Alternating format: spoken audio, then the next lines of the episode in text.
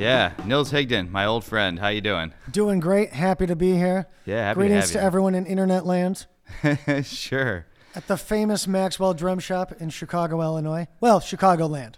Yeah, yeah. We're we're a little west out here in Glendale Heights. Now you live. Why don't you tell me? Yeah, tell me a little bit about. Uh, we were just talking about that earlier. Right. Where do you live right now? So, um, Steve, I think you might be trying to stalk me. no, I live in Pilsen, You know, you know it. You got my number there. right? I live in Pilsen in the great city of Chicago. I've Uh, got I've got a secret life on the side where I'm a I'm a jazz musician that my family doesn't even know that I I play the drums. but that's, yeah. Anyway, sorry. so continue. yeah, no. Um, um, lived in Pilsen the last 14 years or so. Um, yeah, I grew up both in Chicago and the suburbs, and um, yeah, my family we lived in Mexico when I was really young, but um, yeah, grew up here, and I've known this gentleman, Internet Land. I've known this gentleman since we were, oh God, 15, 16 years old or something. No, no, before that, I think. Well, yeah. So I went. uh, You were in like Winfield, I think, right? Yeah, yeah. I went to West Chicago High School. I grew up in Wheaton, so uh, I knew maybe even through Grant. We we That's right. We had a mutual friend, and Yeah. I remember I knew you when. Grant installed this light for me. By the way. Oh, no wonder it's a great light and installed he- well. he's he's a great friend. I still I still hang out with him all the time. Excellent. Yeah. Not Two all the thumbs up. time because we both have kids now, but every now and then I should say. Yeah, and then if I remember correctly, I used to be a janitor at Corner Bakery, which I know is very impressive. And I remember Bakery. Where where was this one? it was in Donata.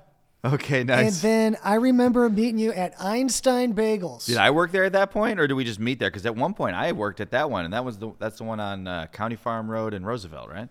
Yeah, yeah. So They just closed. I Oh. actually wanted to go there and see if it was still open, and they just closed. The Boston Market, though, that we used to borrow like napkins from and stuff when we ran out, they're still open. Well, that's good. Yeah, no, and I mean, look at us now, man. We haven't screwed our lives up, you know? Or as my dad would say, you haven't screwed your life up yet. sure. Yeah. Oh, by the way, uh, special thanks to my dad. He was the one that said, son, you should go to music school because you would be a terrible banker. And I mean that as a compliment. yeah.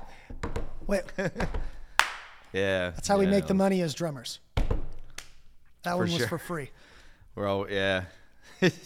Have you ever played in a in a band where they you actually are expected to do that? Oh, on my church job, I'm very fortunate to play And at. uh, you like get in trouble if you don't. You ever just not just just no. Joke No, didn't land for me. So there we go. I think this is the gig where I'm expected to do that. But on my church job, um, I'm really fortunate to work at uh, Grace United Methodists in Naperville. Really cool people. oh, so and- you're in Naperville a lot. Yeah, every Sunday morning. Um, I don't I get live up. in Naperville, you know. Oh wow! I don't get up early for just anyone. So, Hmm. but them I will. And um, the um, it's a great city. I like Naperville. yeah, it's cool. I think I'm going to have to leave because I want to buy a house, and I don't think I can afford one in Naperville because I've got a I've got a condo now. Oh, And uh, but yeah, yeah. So Nils, let's let's get let's get to kind of like early in your life. We can kind of stop, you know. all right. Stop uh, saying this has been it was kind of a maybe a, a slightly uninteresting start for some people because we're talking about like you know just people that we know but we're catching up we're catching up So Right. it's an honest conversation here yeah the when you like when you first got into music you, you said you were in mexico for a little while and then and then uh, like what do, you want to talk about early Yeah, life yeah, and stuff yeah. i wouldn't know about because So- i've never actually The fabled You know. folklore of Nils Higdon. yeah Yeah. Um, so my family lived in Mexico. My parents lived there a number of years, and then, um, but they're originally from Chicago, and were they in mexico city or? yeah, Mexico City, DF, and um, and then, um, but wi- you know, I only lived there about a year or so, and then um, we lived in my my parents are divorced. My dad lived in the city. My mom lived in the suburbs, um, like West Chicago area, and I'm trying to think like I always loved music since a young age. I remember there's a picture somewhere of me um, trying to play a guitar. Now I was confused when I was young, a young child, thinking I would play the guitar, because guitar ain't drums. Yeah. But there's a picture of me with no shirt on, because I rocked out even then, and uh, no shirt on, holding a guitar, trying to play it. And You're then, pretty. You're pretty fit, man. You do. Do you do gigs now that are uh, No shirt shir- gigs? shirtless gigs? Yeah. Th- that's yeah. I mean, of course I do. The last one of those that I did, just everyone left. I don't know what the problem was. Well, Steve, when you I, I just bulked up to 145 recently, Yeah. so you know I want to throw that out there. we were just talking about this. How you have uh, you want to gain weight, and then I want to lose weight, and for some reason it's so difficult for us. Yeah, man, it's uh, things. It's always kind of been like that for me. Well, I'm saying this while I'm drinking a beer, so. But There's a really funny story. Um, this is totally true. That ever since I was little, I would go to Chinatown, and there's this one, there's this one store. It's not there anymore, unfortunately. It's called the Chinatown Bazaar, right there on Cermak and Wentworth. And there was this old grandma that was working there, really nice woman, and she's hilarious. And there was two weeks where I went, I went twice. Like it was about within the span of ten days or so. And the first time um, this elderly Chinese lady, she saw me from the back with the ponytail and I had my jacket on. And you know, I'm like really thin. And she said, Excuse me, miss, excuse me. yeah. And she totally You've thought, You told me the story before. I remember this. I right? But then I came back the next week and she did it again. And she's like, and I'm pretty sure she knew what she was doing the whole time. And I think that if you get burned by a Chinese grandma, that's just. She was making fun of you. Oh, it was, but I think that. Oh, yeah, I, I have no way of knowing, but I think she go was. eat some more food. you know, go. I- you know, you don't eat your vegetables. I think that if you get burned by a Chinese grandma, you aren't vegetarian, are you? no, but I do like vegetables. Okay. And, however, I was, I was half expecting you to be like, I'm super vegan. I only. So, Well, I think that if a Chinese grandma really burns you, that's just hilarious. like Yeah. that's the rule. Um, but no, um, what was I saying? Oh yeah.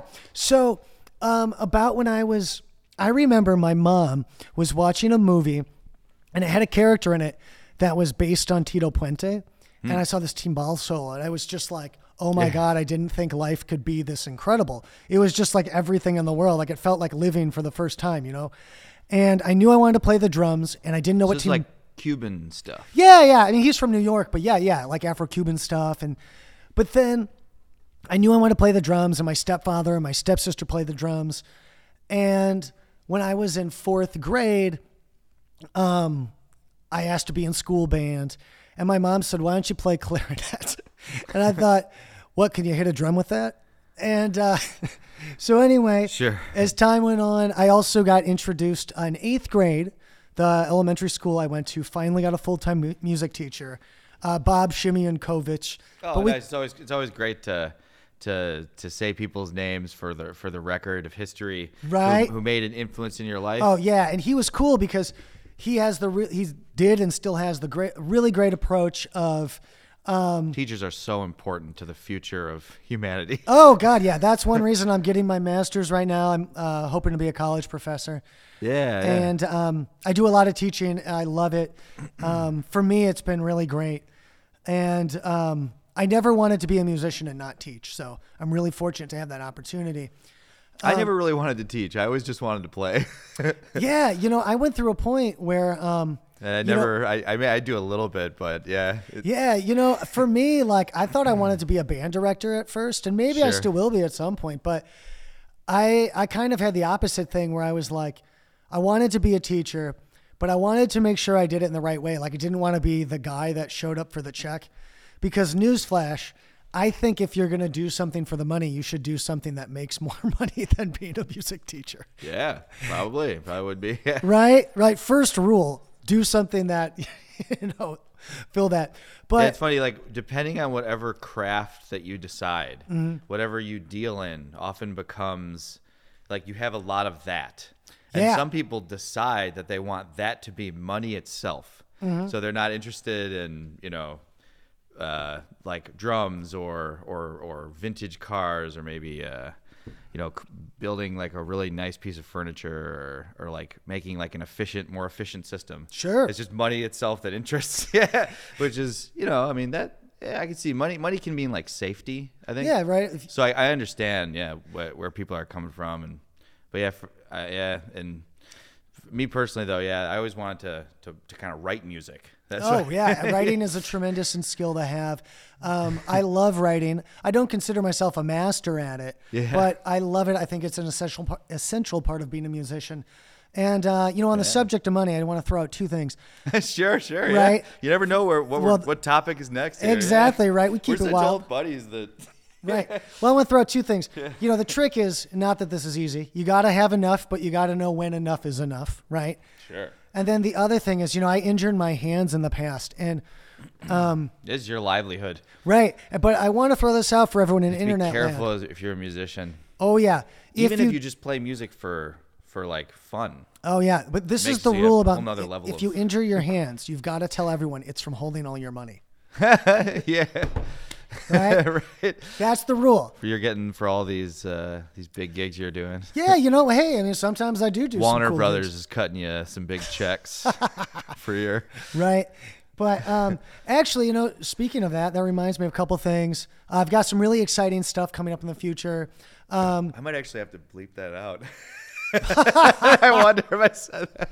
yeah, Probably um, not. I don't think so. well, one of my projects that I'm working on, I I am finishing grad school, so that's super exciting. I'm doing my thesis on teaching through popular music. Uh, it's a bridging traditional by, by the way, what I just said was a joke because like there's just sometimes these big companies they own like everything and they get all the residuals and that's how musicians kind of make money by Right. writing songs. And so I'm just saying like yeah, well, if, if- are they listening? I could get in trouble. exactly. On that note, I- I'm going to I- shamelessly plug myself. oh yeah, yeah. so, um, doing my thesis on teaching through popular music, a kind of bridging traditional education, and jazz and poppy music. Doing that.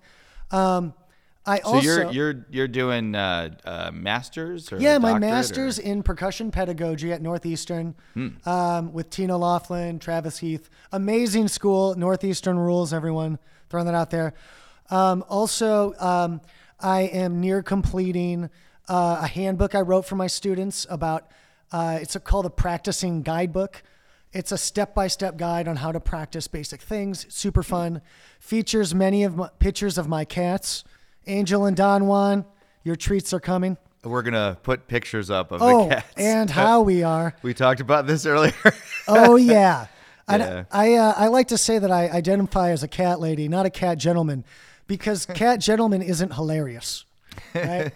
and then oh, another project I have coming up. Um, this is sometime down the road. Is I'm going to take my experiences from injuring my hands, and I want to. Um, I'm working on a writing a. Um, it's going to be totally free because you should never profit off this information. Writing a guide of everything I learned about from getting injured to help people not do so. Did, was it a, a technique issue or what? What happened? Oh, yeah, good question. about that. so it's kind of a bizarre situation. Um, I did get injured three times because go big or go home. Uh, and it also happened uh, at a point in time where I went through catastrophic stress. So, um, you know, hey, that's how life goes, right? And so I did have some um, some physical problems behind the drum set, um, not employing good posture. Um, like my solos, I would lean over too far, and I, I was holding the sticks too tightly at times. And also, um, my body couldn't handle like I uh, the stress of playing, while also being under like catastrophic like mental stress. And so it was kind of a mixture of both. And um, through that, I learned a ton. Um, and so that's all going to be coming up. And then, oh, if anyone has questions about I, their hands, I, I just I, I wanted to ask because the you were playing kind of a lot, and then for a little while, because I still talk to some people. Of course. maybe do uh, one of my the, most accomplished saxophone players that I I'm have the luxury of uh, getting to play Oh, with every Andy now Schlinder, and again. yes. yeah, you know what I'm talking about. Yeah. Yes. So Andy, I got to get him into one of these days. Yeah, absolutely you do, man. maybe Um, maybe I can Yeah, we're we're we're gonna do a gig in a little bit actually. Yes. Maybe my- uh, before we, we rehearse or something. Beautiful. Yeah, you you played in a band with him for a while. Yeah, and it was great. And you, well, maybe is there uh, something we can link to? yes. Because you see, with these, a lot of the times, people whose stories like haven't, uh, you know, like so you're you're about my age, so you've got your story is like kind of just beginning. so Mm-hmm. Right. there- I don't have to go too far back with you because I, you know, we, we went to Roosevelt. That's where we went to college. Yes. Mm-hmm. And then that's why we know a lot of the same people. But um, but yeah, the we can talk more about kind of what you're doing now. Yeah, that's yeah. really what th- this is the time. Now, really quick, I want to throw this out there to internet land. Okay. if anyone injures their hands or is concerned about it, Sure, because sure. I haven't completed this thing yet, but I do still have all the information, uh, just email me. Um, it's nilshigdon at gmail.com. So N I L S H I G D O N at gmail.com. Also, I have a website, which is just nilshigdon.com. And you can. Um, Nice. Yeah, you got like did they like exercises or something like that? well, yeah, there's a bunch of stuff. Um, there- Everybody hurts sometimes. Yeah. Yeah, there's that, and then Mouse, also there's you ever get mouse problems from too much computer work? yeah, mouse or um, holding the steering wheel too tight, like washing the Sure. dishes, gripping. them. There's all sorts of stuff. Stretches maybe. Yeah, there's some stretches that really help, and there's some exercises. The big things that I took away from it, um, posture. Um, there's easy things we all slip into, like how to avoid holding the sticks too tightly.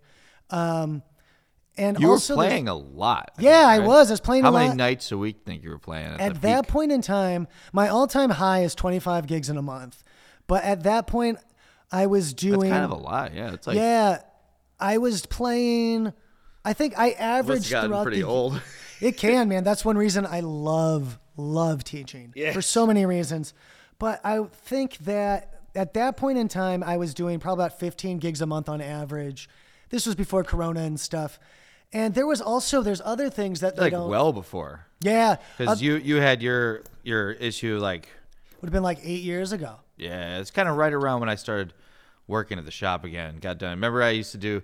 Did you ever see my food trucks? Did you ever? Yeah, man, it was great. Oh yeah, we got to talk about that. So that that group you were playing with, uh, the the kind of Oh, marching, the brass band. Yes, and you still play with them. I maybe? still do. Wonderful group. The little group that could. It's Amazing. really cool music. It's super fun. Second line music, very close to my heart. yeah. Um, and we we, we were at the Revolution Brewing like opening of their Yes. new I think uh, their new and I brought my food truck and you just happened to be there and I was Yeah. like it's it's still It's right. So I've Did, I, did you always. did you have any food from us? Probably we were probably out by then. I think you were, and we, we also got, got, stuck. fed by the we brewery. got stuck. We couldn't leave. Of course. so I was just drinking beers. yeah, I'm really fortunate playing four star brass band. They're, Um, they're, that music was, was super really fun. Second line music is very close to my heart. Always has been. We'll put a link up. Get, is there a link of you playing with them? Yeah, there's a bunch of stuff. I have a YouTube you give it to channel, yeah. just uh, Nils Higdon, and that, um, and on my website. Um, so I have a SoundCloud, uh, Nils Higdon, uh, YouTube, and my website, and um, it has all sorts of super cool stuff I've done, um, like Mosaic, the band I was in. That was Um, with Andy, I think, Yes, right? very cool group. Yeah, he talks about it fondly. Yeah, it's a wonderful he band. speaks of it fondly. And uh, I never saw you guys. I was too busy oh, I'll give you the album, man. It's cool and 60 hours a week in the yeah, truck. right. And then um, I've done stuff with Cantus, which is a band. Um, we did a lot of music from Spain and Latin America. Contus, that means like chant. kind of. Right, Um, in Spanish? So, yeah. Well, it's funny you asked. Um, I did not realize this. The it comes from. It's actually a actually a Basque word, which is one of the minority Oh, cool. languages. Yeah, no, yeah. yeah. and it means roughly. They, they don't really know where the Basque language is. Exactly. From. Yeah. it's the northern region of Spain and also part of France. Yeah. And it translates loosely to the power of song. Um, Cool. And I still have some albums if people are interested. Wonderful group. It also has stuff from um, Chicago Composers Orchestra, all sorts Hmm. of different bands I've played with over the years. Really fun stuff. Um, also, um, a vibe, a vibraphone group I started writing for.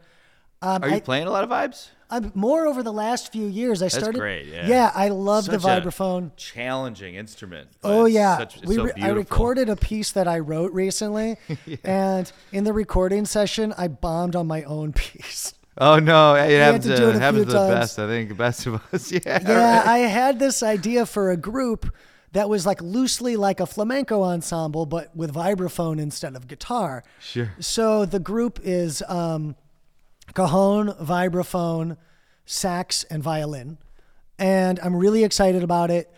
Um, and but the problem is, it's like, you know, there's not even a bass. So if I, if you have a bad day on vibraphone, the piece just tanks. Yeah, yeah. I I've- was- have you ever done a vibes gig where there was no bass player? No, and like how I've often, done that before. Oh wow. and it was my first time ever playing with them because I used to have okay, I used to have a 240 Volvo station wagon, and I had the Musser vibes, and before that I had a travel vibe from De- Deagan, I think, Mm-hmm. and and I would just put it in the car and I'd play I'd play at like retirement homes and stuff like Cool. that. But like sometimes it'd be just like vibes guitar Yeah, that's tough. and maybe man. drums and no bass and it's like you can you can kind of get through it but you're trying to play bass lines if it's a piano it's no problem Right. no problem Yeah. Mm-hmm. you do bass lines all day long if it's an organ no problem but uh, vibes trying to do bass lines it's just Yeah, doesn't- it, it- you know, really it's, it's interesting. If anyone wants to, if anyone wants to give me a three and a half octave vibraphone, I'll totally take they it without do make them i think They do. I've looked into it. like probably it's not it's not enough range anyways and they they they it goes just- down to the C on the bass clef, the they're probably like space. eighteen thousand dollars I've looked into it. It's an extra five hundred dollars per note, that's actually not that bad so it's it ends up being like uh, yamaha is it Ooh, I, I think so. And they, they all go up to four octaves, but I don't need the high end. But no, um, the first time with the, with this group, I think I'm going to call it the Flourish Ensemble. I like that name. Yeah. Um, and thank you, Natalie and Erica, Gustavo and Pete. You guys have been great. I, I know Gustavo.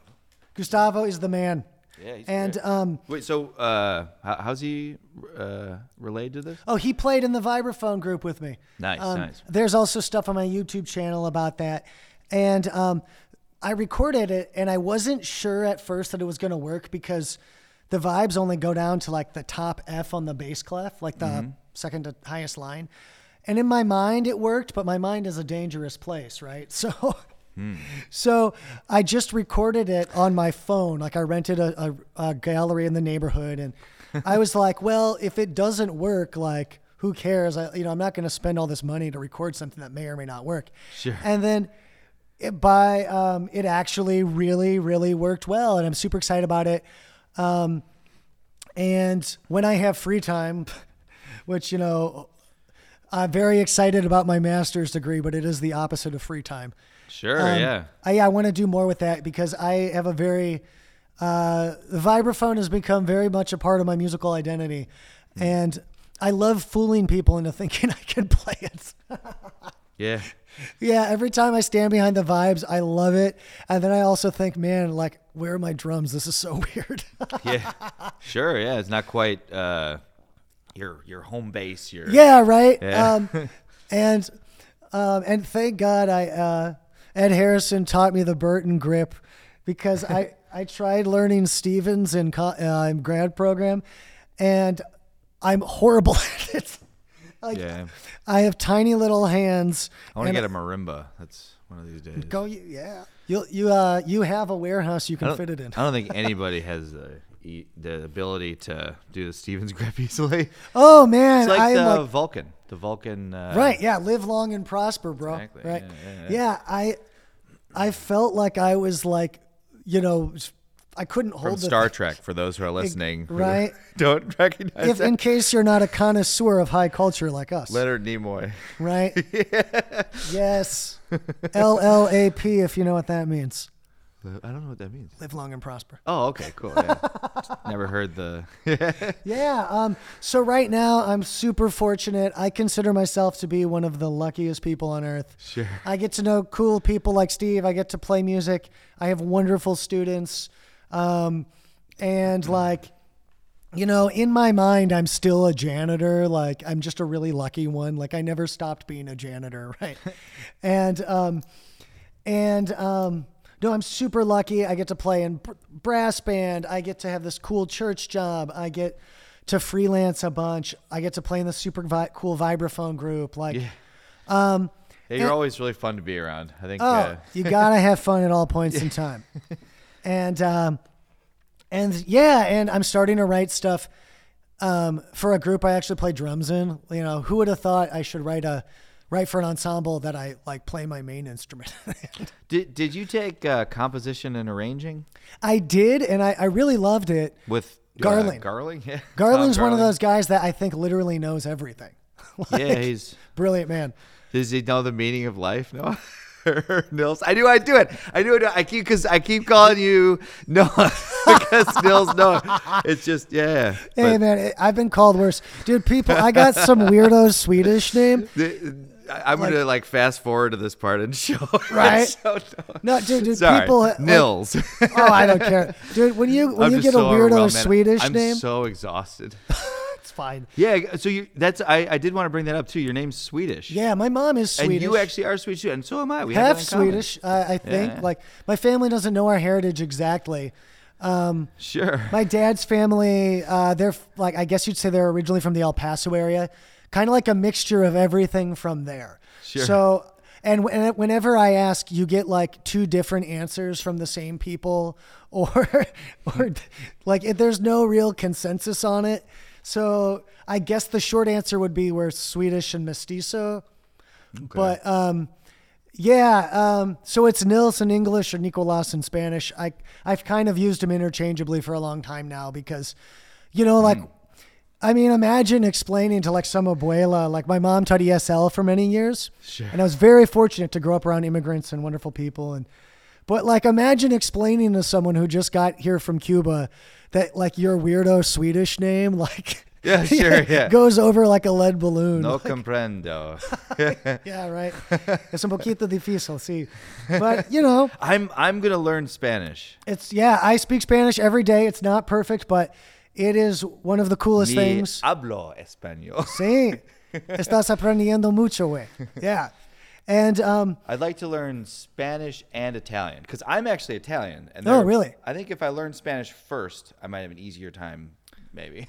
yeah, I Although was very sometimes fortunate. I, I talk to native Spanish speakers and they're like, "No, it's well, not gonna be the it way is. it is." It can be a rocky road, but it's just like playing an instrument. You got to jump in and fall flat on your face. So you're- Thanks, you're mom, for helping with my Spanish. You're totally fluent in Spanish at this point. Uh, fluent, but there's more mistakes than I would like. I, Oh, sure. I don't want to oversell it. Um, and You yeah, can go anywhere in the world, Nils. You can go to like anywhere. They're, they're gonna speak English or Spanish. yeah, I, I'm trying Most to. like I mean, except maybe like China, but they'll speak English in most places. Yeah, I was really fortunate. Thanks, mom, for Canadian helping with my English, yeah. Spanish.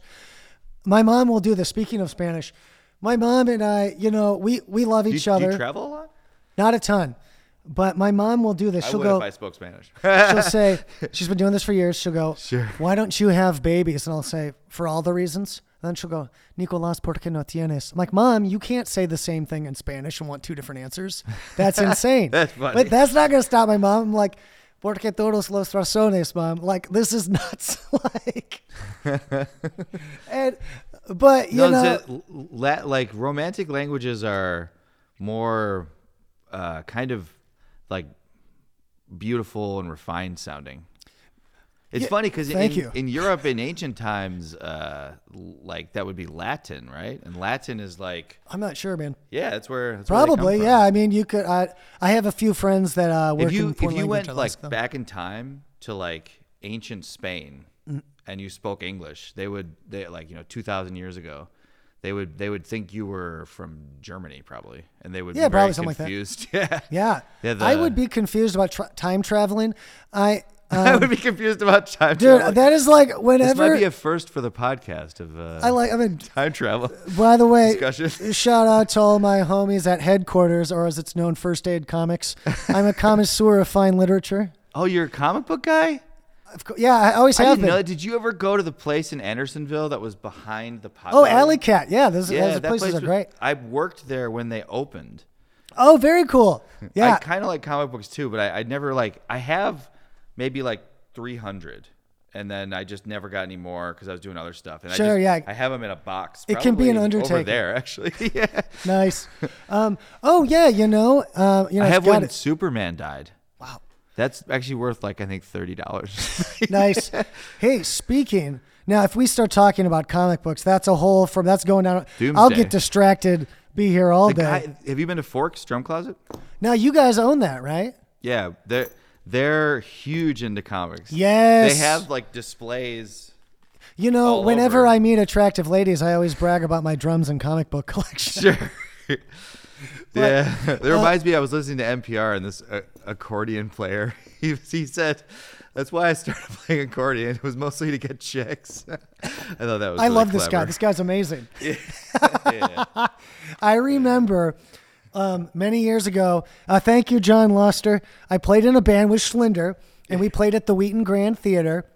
And I met a, a very attractive woman, and she said, "What kind of music does your band play?" And I said, "Jazz." And without skipping a beat, she said, "My dad likes jazz." sure. Epic fail. Yeah. But um, speaking Would of, it be nowadays? I mean, it's so old though that now it's like jazz is kind of cool again. I think, right? It should be. If it's not, Youth of America, heed this. Jazz is amazing. Changed my life. All of the I- best rock musicians I don't know a lot of jazz. people that don't like jazz. Yeah, most people. People I don't like. They appreciate. Yeah, it's like it teaches you how to be awesome at anything you want. I'm a big believer that the music you play and study should be like the food you eat. You need a Mm. balanced diet. Now, of course, everyone has their favorite food, and you know some foods you don't like, and that's okay. But you know, jazz is one of those things that I think you know in some way or another needs to be part of you know your musical identity.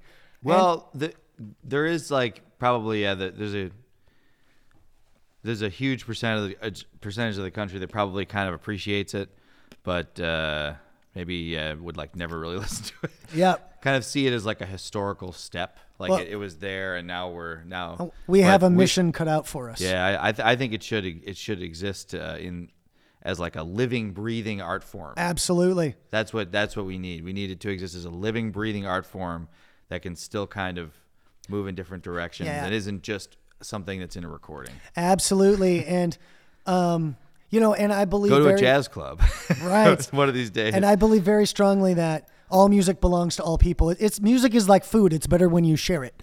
And uh, yeah, and I believe that like studying, playing, like whatever you like, man, you exposing yourself to all of that. Like every form of music has a different type of benefit it gives you. sure. Um, oh, and speaking of that, um, on that note, I'd like to brag about myself. that was a terrible thing to say. Right. I have a really bad sense of humor sometimes. it's all right, Nils. I can't. Yeah, I can't take me anywhere. what, do you want to Oh, say? I was just gonna say thank you to um, Hassan Ozdemir and Mehmet and all the guys at Bosphorus. Um, I am so lucky that um, back in the fall I became a Bosphorus endorser, Bosphorus cymbals in Istanbul, and um, I'm so grateful to them. I wanted to make sure to mention on the podcast. Um, so wait, you said Bosphorus in Istanbul? Yeah, yeah, that's. okay. I'm sorry, I should say that. Um, Bosphorus is located in Istanbul in Sure, Turkey. sure, yeah. They are a separate organization from the two Bosphorus co- or two Yeah. Istanbul companies. I We're talking about Bosphorus. They they make great stuff. Yeah, my Yeah. favorite. I've shown you my favorite 22 inch ride. right? exactly. It's a really early Bosphorus Master Series that Oh yeah, is man. just really yeah, it's beautiful, and swinging. It's a swinging ride. yeah, I wanted to say thank you to them because you know. I never really was interested in any sort of endorsement because I'm such a wild stallion. sure. but uh, I always like the freedom to to you know play whatever. But over the years, like I, I bought my first Bosphorus cymbal from you guys in the Fine Arts Building. It's an 18 inch master series, and I've played it in everything. I've used it as a suspended cymbal in orchestras, rock gigs. I played it in the brass band a ton. I've um, it works as a ride. It works as a crash. Like it's amazing. And over time, I kept going back to them because Sure. I found that, you know, everyone makes good cymbals, right? Sure. But they they have that special something. You know that uh, they have that special je ne sais quoi that their their instruments really ha- kind of have souls. They're like works of art. And um, I'm so thankful that the guys at Bosphorus have been um, excellent to work with, uh, really great people of character, um, really open to all my sort of crazy ideas for making custom cymbals. And I just wanted to make sure that I mentioned that. And, you know, hopefully I'll be able to play some for you guys soon. Sure. Yeah. Yeah, Nils, it's uh, it's a great company, I think. So Yeah. you're lucky to, to work with those guys. Very lucky. And I'm just some scrawny dude from Pilsen and like lucky they're willing to associate with me. And Hassan likes my cat They're pictures lucky to be online. with you, though. The, I mean, yeah, I'd, uh, I'd, get, I'd make you a cymbal. Actually, yeah, someday I want to do that. All right. Sweet. Just give me, uh, like I said, but I can't guarantee you're gonna like it, you know. But, Yeah. But maybe uh, if if you have like a, well, I, I could even probably find one to make for you. Well, you know, I, I am kind of tied down to them at the moment, but uh, I say tied down in a loving way. No, you just use it for fun. You know, you wouldn't play it Right. out, or anything. But, you know, they, yeah, I, uh, doesn't mean you can't like accept a. Of- I can gift. accept a gift, Yeah. right? I will. But yeah, they are um, really wonderful. I want to make sure to mention them because really nothing I could ask more.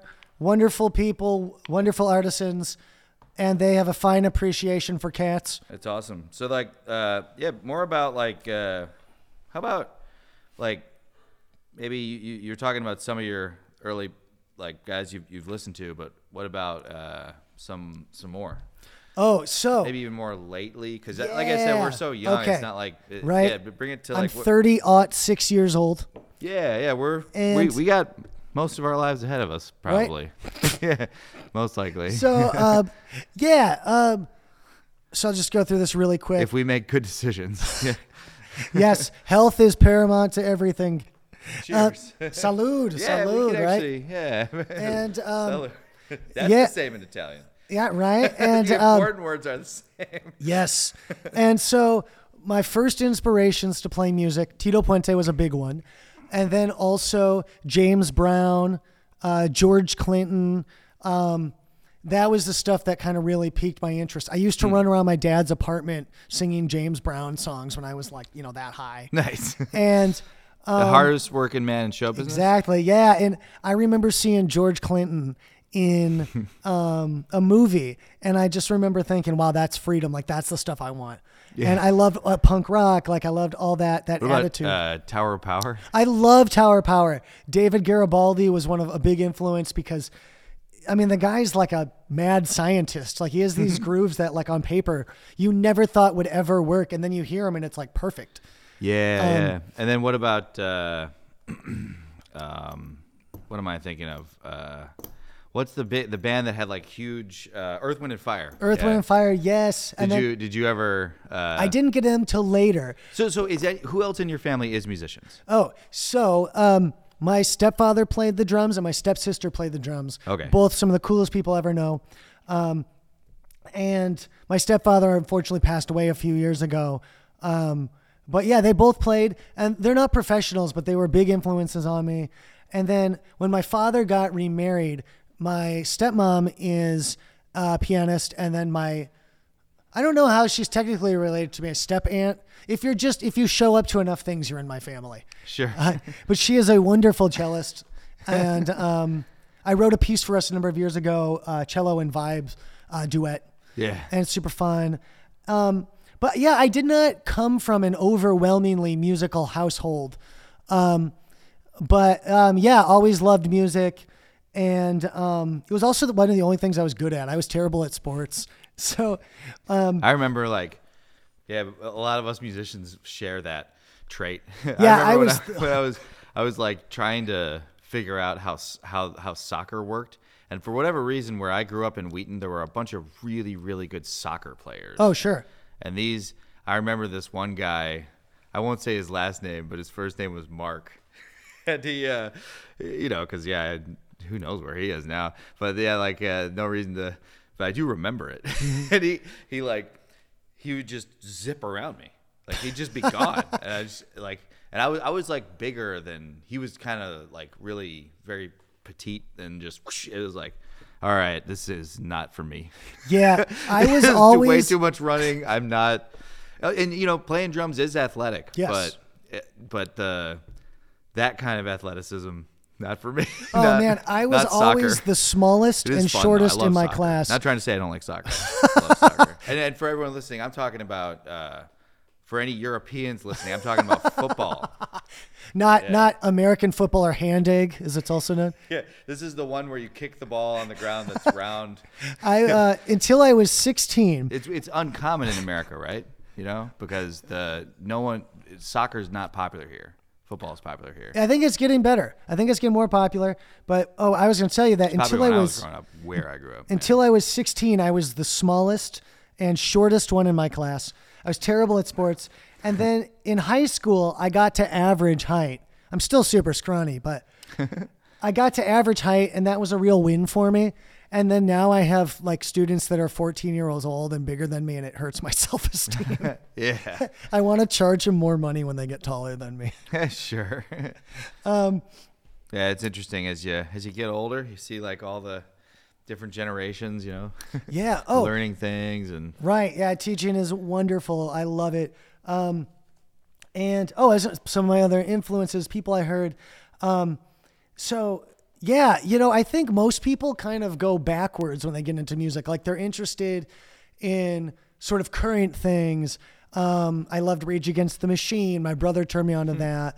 Yeah. Um, uh, I loved the the punk rock band Rancid, and then I got into other things, and then um, Maceo Parker was a big one. I love that album, Life on Planet Groove, and from there I got into more stuff like Miles Davis, um, more how'd you get swing into stuff. Miles Davis? I had a drum teacher that was like, "Oh well, if you like Maceo Parker, you should start checking out jazz stuff." Ooh. And we started getting into that type of thing, and you know, other huge influences, um, Elvin, you know, Art Blakey, all the all the you know the normal, like the sort of gods of our instrument, Philly Joe, and um, and then I also really liked El Negro, Antonio Sanchez, Dafnis, those guys. Um, Yeah, man. Do you remember we we spent so much time together in various yeah, Latin? yeah, percussion with? Ruben Alvarez. Yeah, yes, the mighty Ruben. Ruben's name, and I, I'd love to have him out here one of these. days. Yes. we talked about this on the phone. Absolutely. Uh, if you wanna, I think you sent me his, his new number. did. I just I'm so busy, I never called him, and Yes, all power to the mighty Ruben Alvarez, one of the Yeah. coolest people. Big, I mean, infinitely happy. I had he he was the first guy that ever really kind of like engaged me heavily in all these different kind of rules of Latin American music or and and like Afro-Cuban. Oh, the- yeah, the- man. And So a this stuff a lot of the times it seems to me like uh, people listen to it. Sometimes you think that oh you can just do anything, but kind of like every rhythm you play and every Yeah, that it, it's meaningful and it's it's designed to all work together in a very absolutely, man. Ruben has been a huge influence on my life, and Yeah. yeah, you're told you nailed it, man. He really laid it down so well. yeah yeah. Um, absolutely great, man. Yeah, and um, yeah like he, he was I remember him did, were, did there was a class where we just all played congas yeah, the Latin percussion class. yeah and the, I just I remember him talking about each different rhythm and what it meant fol- like folklorically Oh, absolutely. And that class was so important to me because that was a big thing that made me just interested in music forever. Like, or at the beginning, like with Tito Puente and, oh, Carlos Santana, that was a big influence on me too. Like, Yeah. my dad loved Santana and he'd be like, oh, you got to check out Soul Sacrifice and Mike Shrieve and like, and so that was some of the first stuff that got me involved in music and, or just piqued my interest and like, yeah um, yeah the the Afro-Cuban stuff in particular is just so amazing I think it maybe it's the unique history of that country Yeah, it's so yeah. unique because it's so isolated and then it has so many different influences from like you know Africa and then yeah the the it was kind of like maybe ins, inf, uh, insulated a little bit from Oh. some of the stuff that was happening in the states maybe Interesting. Yeah. so the music is just very yeah that's Yep. some of my favorite the guaguancó yeah. Right. that's like I, I always uh, play that pattern. I think. Well, I mean, it was it was Ruben who like kind of taught me it. Absolutely, man. Yeah. Ruben, What, what does that mean exactly? The Rumba Guaguancó. It's that specific uh, type of Rumba with that the call and response um, between the the conga and the low tumba. So bum bum bum. yeah, bum, exactly. Bum bum bum. bum. Yeah. So like a perfect like fourth. yeah, so the, the two drums should be a perfect fourth, Or- the two wide intervals, and then if you use the third drum, it's a minor third. I think I sang a perfect fifth, but We won't tell on you. Although this is on the internet forever, Steve. So. yeah. Yeah, man. And uh, you know, Scott Mason and Paul and like and Marcosi and all those guys, like, you know, when when I think about um all the people in my life I want to be like, man, it's like my it's my teachers, man. Like those those guys were we're so lucky to have those dudes. Yeah, yeah, absolutely. Yeah, uh, yeah. Uh, Chicago College of Performing Arts at Absol- Roosevelt. and then, absolutely. yeah, hello to any any of our buddies who who were Absolutely. Yeah. Yes. Best city in the world. there contemporaneously. yeah, Very cool, man. yeah. The, um. So so maybe uh yeah. What, what about like like some modern artists that you've just kind of Oh, run into yeah. that maybe are worth uh mentioning worth oh, mentioning? Yeah. um, Lewis Nash, uh, he stands out to me as one of the more like traditional modern guys. Love his playing. Um, then um, Stefon Harris, the the vibraphonist, um, wonderful player because um, he stands out to me as someone. I, I remember seeing him with his band 90 Miles at the Chicago Jazz Fest, and he particularly stood out to me because he has such a beautiful compositional element in his improvising. He can go from like really rhythmic based ideas that almost have like a drummer like quality to really melodic, like song like phrases um, and stuff that's really maybe like harmonically um, sophisticated. And to me, it's like he- plays, he solos in such a way that you can't not pay attention. And so he's one guy I think about a lot.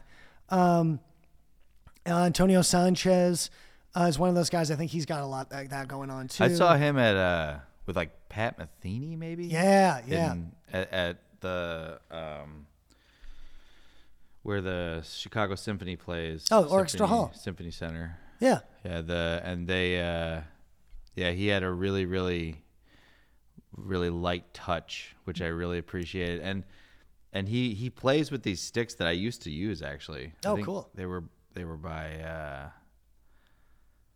was it Zildjian maybe? I believe so. Yeah, I can't maybe remember. Maybe it was Zildjian that made them, and they were like they were longer. They they and they were kind of timbale stick like. yeah, they do get really narrow at the end, if I remember correctly. They ball tip. Well, actually, the opposite. Like, Oh. because tim- like aren't timbales supposed to be just like flat though? Like Yeah, they're a just rod. yeah, they're just like a dowel. They tend not always, Or- but they tend to be a little thinner than than standard drumsticks. Well, th- right, right, of course. But I was just saying, yeah, his like kind of felt they were a little bit longer, and they because I guess the sticks I was playing with before that were more tapered for like oh, right. maybe like like press rolls. Those Sure. Mm-hmm. are really good for. But then his, I, I used them for maybe like two years, and Oh, I, I used to really like it. But then I I moved away from that. I moved to Regal Tip. Nice. Yeah, I usually But now now Regal Tip is uh, apparently I, you can't get them anymore. Oh, wow. I don't know exactly what's happening. I don't want to say anything, but it's Yeah, I love their brushes. yeah. Well, you're not going to be able to get them anymore unless they come back. But Oh. Huh. like so, I, you have to switch to Vic Firth. Maybe this is Hmm. actually a problem. This is this is a casualty of the last three years. I'll just say, possibly because they're part of Calato, which is supposed to be a bigger company, I think. Hmm. But somehow they yeah. So those those black Yeah, brushes the- that the- yeah. everybody They're amazing. ubiquitously uses, pretty much Mm-hmm. are not going to be available. And so the purple ones from Vic Firth, they're pretty much the same, but they're purple. You know, it's a little. it's just Not your speed, Steve. well. What if it? What if it clashes with the decor of where you're playing? Just sometimes, if you're going for a drumstick or, or like a brush, I just I like to go with the. they are black. really well made though. I do like the Vic Firth. They're Oh, nice. very well made. I have a Vader set that's I'll, have- black. I'll, I'll contact them. I'll be like, can you guys do a Steve Maxwell version that's just the same brush, but yeah. Nice. Yeah, the sticks I, I tend to go between. I have a few different sets. Um, I go between for the drum set stuff. I have the Vic Firth AJ6. The Yeah. people call them chopsticks. AJ six, my my dad likes those. oh, I love them. Those have like the extreme taper. Yeah, I love them because it really gives me that edge in quiet playing. But I can still blast out and play really loud. Um, I with our with our good homie Andy Schlinder, he and I recorded this duet. Um, it's on my YouTube channel. It's our uh, it's my arrangement of an African folk song. Although I hesitate to call it an arrangement because it's so simple. Like I think I wrote it on the back of a napkin somewhere. But I'm sure Andy loved that reading off that. Yeah, right. gave. Uh, I just put an image in my head. right. Hey, I, I made sheet music for him, but it's a drum and saxophone duet, and it That, gets like I would do that to him. I would, I would, because I'm just so busy. I would, I, I, I honestly, I like handwriting music. It's Oh, all, man. it's all like you know, and because you can see how, but it's really tough to read. yeah. I have terrible handwriting, so I never subject people that I work with to it. My music handwriting is probably better than my, because I, I, I switched to cursive. That's wild, Steve. I gave that up like I gave up smoking. yeah, cursive. Cursive is cool, man. It's it's it's hip now. It's cool again. Oh wow.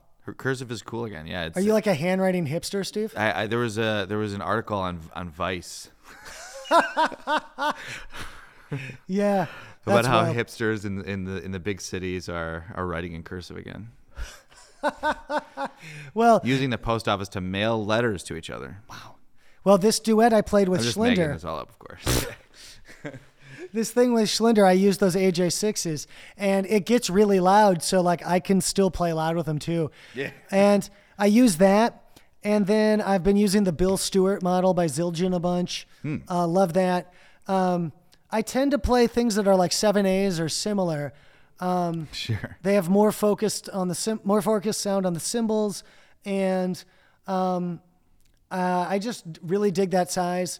Um, it's a good weight, and also I have li- little tiny. Hands. I use seven A. Yes. Yeah, my hands are kind of medium. There's okay. like my brother has like I, I I swear his hands like adapted to become a double bass player. His hands are like so much bigger than mine. It's crazy. then again, yeah. But yeah, isn't it isn't it funny how yeah, some people like uh trying to think I've got some buddies uh, or who, who's a uh, uh, Ron Carter, I think Mm-hmm. yeah, he he would just play those like octaves and just really easily, just so easily. I was just listening. Is he uh, with Coltrane on Love Supreme? Oh, I should know this. You're embarrassing I me, Steve. It's him so. Jimmy Garrison. I should know, and I'm not sure. Yeah, ma- well, we can look it up later. Yes. I was just listening to that record though, and yeah, it's definitely Elvin though, yeah, it's definitely Elvin. and then uh, uh, p- yeah, piano McCoy McCoy Tyner. Tyner, yeah. Yeah. Uh, but yeah, the there was a solo on there that was awesome. Yeah, whoever Of course, and yeah, I just heard Ron Carter uh, interviewed on NPR for his 85th birthday. Um, Oh. They had a concert for him at Lincoln Center, I believe. And what an inspiring guy, man! Super smart, and he not only is a great player, um, but yeah, really inspiring person too. Um, and um, I didn't realize this. Not only, you know, obviously he's famous for playing um, with Trane and stuff, but um, he um, he also He played, played with, with Miles too, right? yeah, and, he played Tony with Billy Joel, and he also played with a tribe called Quest, and Yeah. he was practicing the Brandenburg concertos, and just like what a guy, man, Yeah. really gets it. Um, Yeah, yeah, right on. Yeah. But yeah, so uh, how about any anything? Th- this will probably go up maybe two weeks from now ish. Um, anything you want to do, like shout out for a gig or trying to think, something cool coming up? um, yeah, uh, I have It's summer now. Exactly, so right? So beautiful out today. yes, very. Thanks for coming down. Also, by the way. Absolutely, my way, on pleasure. such a wonderful day. yeah. Um, I got uh, a bunch of stuff coming up. The Four Star Brass Band. Um, we can we can put links if it's after this. It has to be maybe like a month or two months Sure, down sure, the road. you course. know, Yeah, yeah, yeah. put some links if people want to come really see. fortunate that we got a bunch of stuff on Fourth of July, and um, Nice. yeah, other cool stuff. Um, What do you guys do? Do you guys do like uh is like We've done a bunch of parades. events or oh like like Yeah. neighbor, neighborhood parades? We did the Wheaton Parade. We did Oh, a Wheaton bunch. parade. Yeah, we've done I that. could have gone to that. Yeah, we've done. You gotta let me know. I will. We've done. We usually, that's do, like on my way home. Right? I would totally go. man, and invariably, it's always like ten thousand degrees, and Yeah, yeah, it's great though. It- it's that's the energy, man. You guys bring Yeah. a lot of water, beer. Yes, that's what we do. And I'm always fortunate. I love playing the music. I and then every Fourth of July, I think, why couldn't our country have become independent in the fall? Like sure. last year, I looked behind us and I was complaining about the heat because I have no character. And I No, looked, I know, I know what you mean. I, I remember uh, like high high school or even middle school. In middle school, we would march probably in the same same Mm-hmm. Right. parade, and uh, it was hot. Yeah, and It was behind really us, hot. They're, the drums are heavy, and behind us last year, I don't know year. if I do that gig. If you guys called me and were like, "Hey, we need we need a drummer right Uh-huh. now," I'd be like, "No, I'd probably do it." but yeah, because it'd just be fun. But yeah, it's last hard year, work. um, I need I was exercise anyways. right. I was complaining about the heat, and then I turned around, and there was a mariachi band with like full costume on, Oh. and I was like, "Man, those guys are way better Americans than me."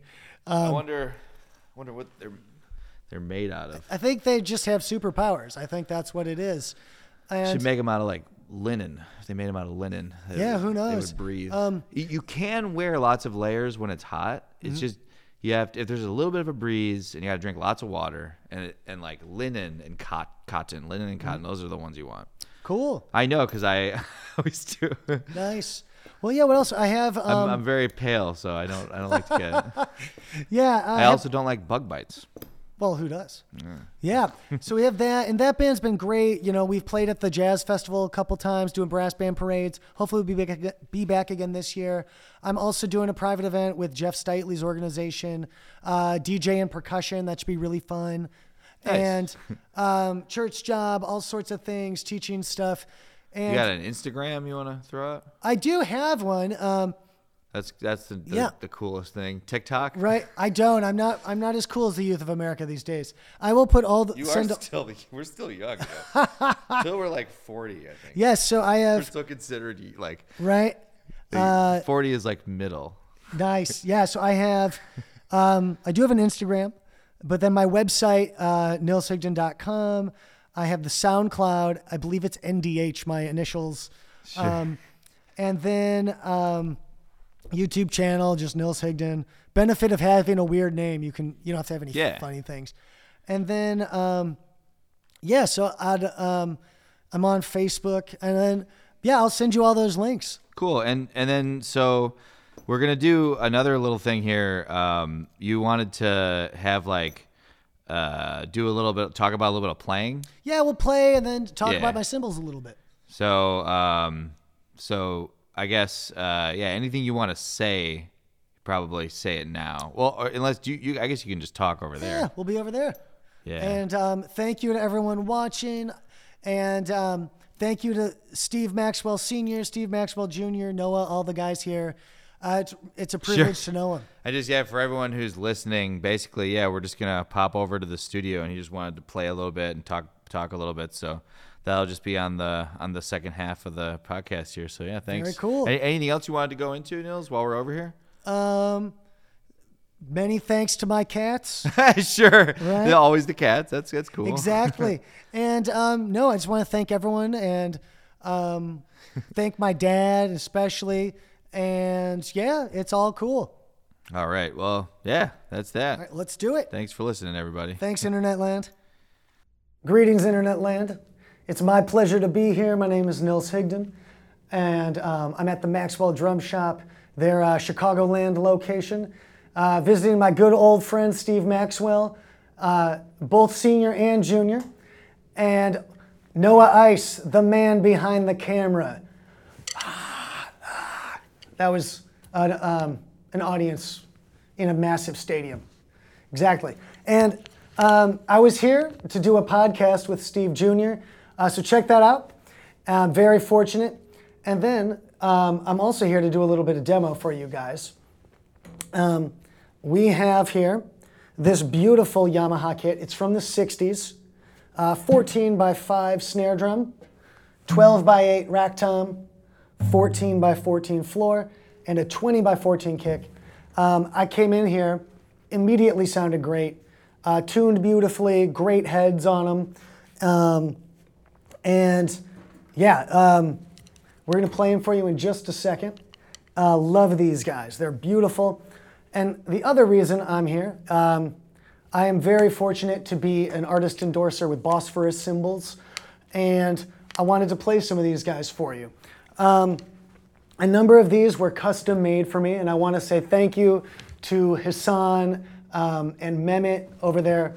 The coolest people, all of them, man. Um, I'm really blown away by their professionalism, um, their willingness to make custom cymbals.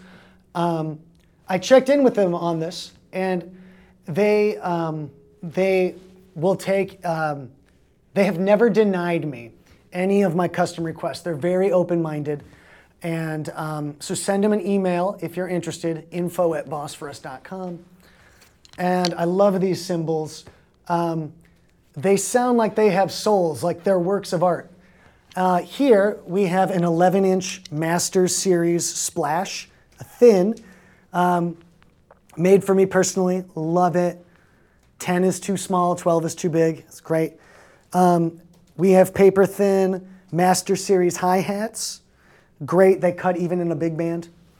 This here is an 18 inch Master Series ride.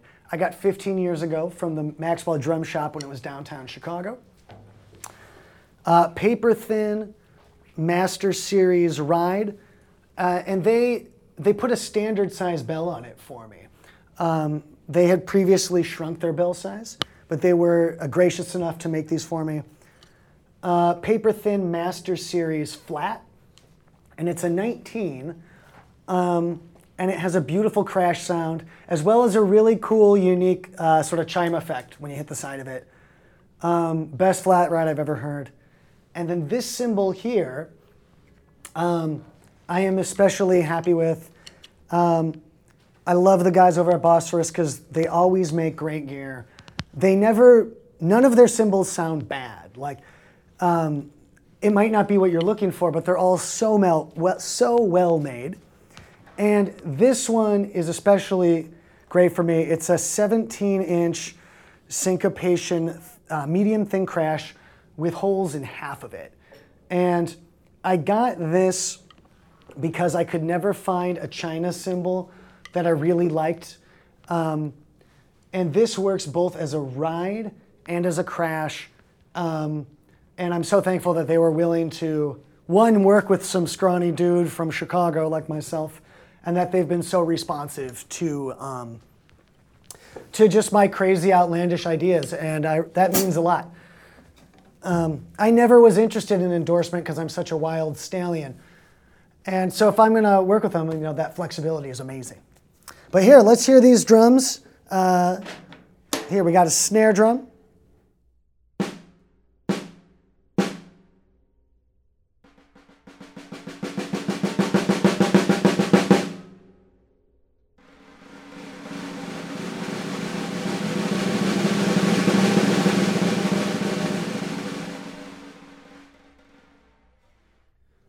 Beautiful. Now the rack tom. Love this guy.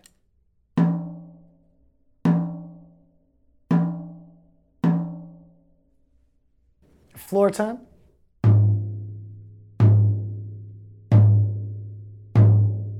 The bass drum, I love it. It's got a beautiful power stroke on it.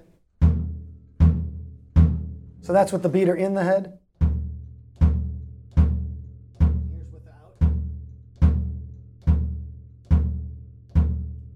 Cool. Um, Steve and I were talking about Rumba Guaguancó. in the um, in the podcast. So I'm going to play a little bit of that for you. You can hear all the drums. Um,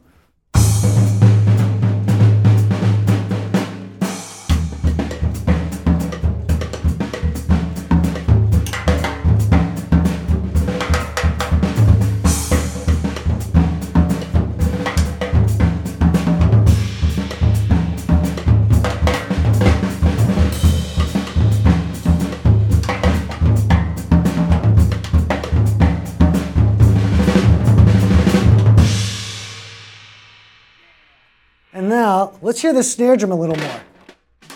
All right, let's do. Uh, we'll do some second line.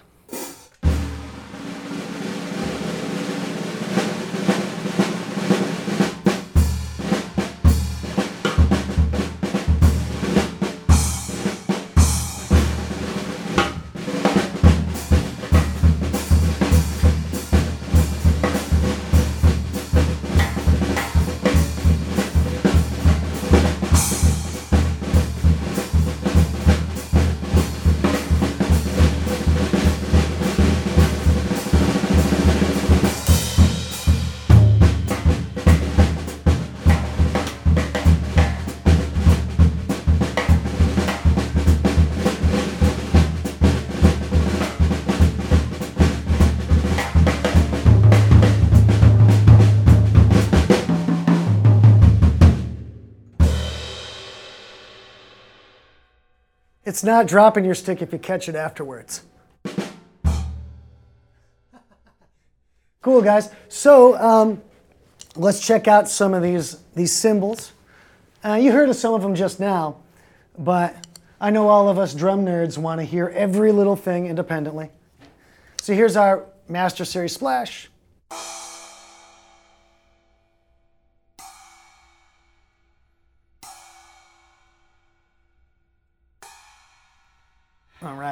The hi-hats.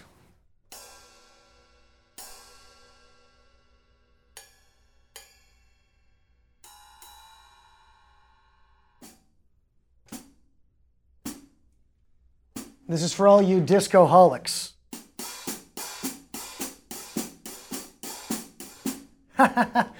cool.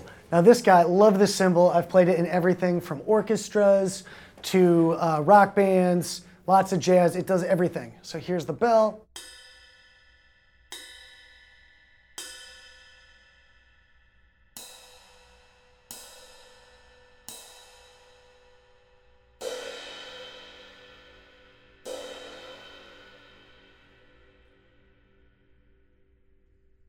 Now here, I specifically got this ride to have a great crash sound um, because I love Elvin Jones. I love his contributions.